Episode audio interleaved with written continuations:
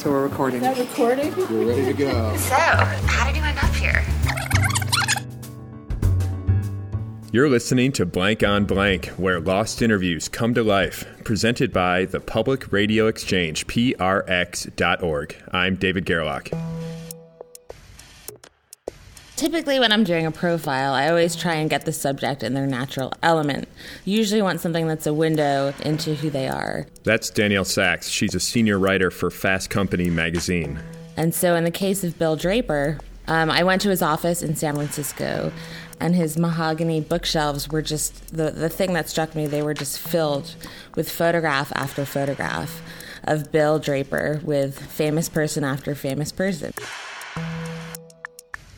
Before we sit down and get comfortable and get into the sort of formal interviewing mode, I've got to prompt him to tell me about some of these photographs. I've never seen. Oh anybody- yeah, oh yeah. You want to take me? You want to take me through some highlights? Sure, I've sure. seen several presidents of the United States on here. And so I quickly fumble in my purse and I get my tape recorder out. Yeah, that's right. I'm telling him what to do, oh, and I'm telling him what to do, and he didn't do it. Bill Draper is considered the godfather of venture capital, and he's one of the few patriarchs of a dynasty in Silicon Valley.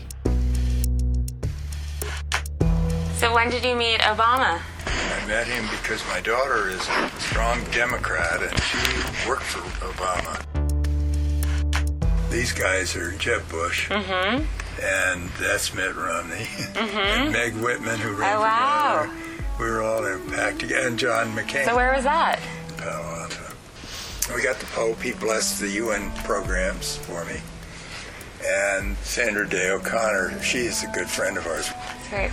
Is this? And then I see Bill Draper Is this who I think it is? and his wife in a Is photograph that you with? next to a gentleman with a kind of long grizzly beard and army fatigues. And I suddenly realize Bill's standing next to Fidel Castro.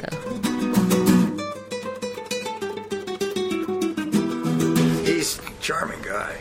We, we spent five hours together. And it surprised me when I saw he's not tall, but he came into the room, you know, seemed like bigger than life because he's got that uniform and he's got mm-hmm. that presence, stage presence. Asesinaron al líder del CON, lo dividieron, lo amordazaron. Now he's quite sick, I think. So, just how did a venture capitalist end up at a dinner with Fidel Castro?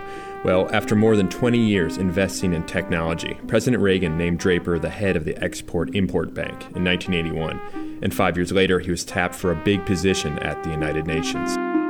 I was with the UN. I ran this large aid program, the United Nations Development Program, and I went down to Cuba, and we had a resident representative in each country. And anyway, he gave a dinner at his house in my honor, and Castro came.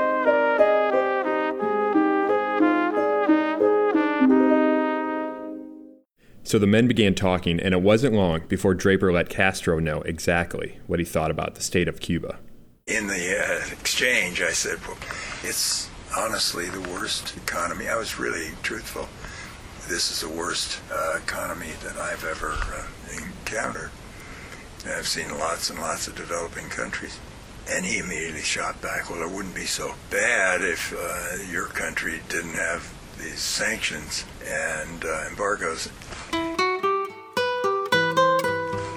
After saying that, I shot back and said, hey, the U.S. wouldn't have those sanctions if, if it weren't for your human rights record. And all these people are listening. I'm, I'm a pretty direct guy. And he said, human rights record? Carlos, do we have a human rights problem? No, no, Fidel. And what about New York? And all that poverty in New York. I was just there. He, he had been there. He brought his own chickens to eat, and live chickens. And I said, well, it's true in New York, but there's no military presence like there is here mm-hmm. in Havana. Military presence? Do we have any military presence? Carlos, what? And then I said, well, maybe we ought to talk about something less controversial. And he said, no, I'm having fun. Aren't you having fun? So then I, I said, okay, I'll bet you on the Nicaragua election. Now, just to provide a historical background here, Draper and Castro, they met in 1990. It was just months before the stunning election of Violeta Chamorro over Daniel Ortega.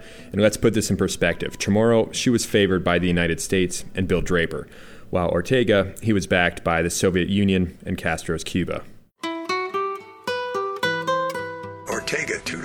Said.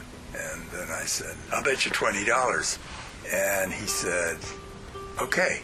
Carlos, give me 20 pesos. and of course, he knew and I knew, but I didn't say anything. And I pulled out my wallet, and he got the 20 peso, two 10 peso notes. And before handing them over, he pulls out his pen and he signed both of them. And of course, they went way up Right, over right, twenty right. dollars. And he winked, and I, not to be outdone, pulled Right. out my pen and signed the twenty dollar bill, which stayed exactly the same value.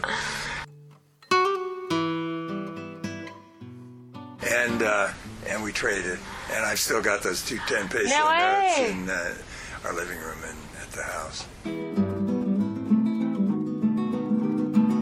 That's Bill Draper on his $20 bet with Fidel Castro. And I want to thank Danielle Sacks for bringing us this interview. And I guess I'll let the cat out of the bag. Danielle is my lovely wife. She's also a great journalist, and what we've been listening to is an outtake from her latest article in the July August issue of Fast Company magazine. It's a profile called The Drapers of Silicon Valley. Check it out. Thanks as well to Amy Drozdowska for producing this blank on blank with me. Our sound logo comes to us from Jeffrey Allen Jones. And for all the journalists, interviewers, authors, and documentary filmmakers listening, we want to hear your lost interviews. So drop us a line to interviews at blankonblank.org. Blank on Blank is distributed by the Public Radio Exchange, prx.org. That's all for now. I'm David Gerlach. Keep listening.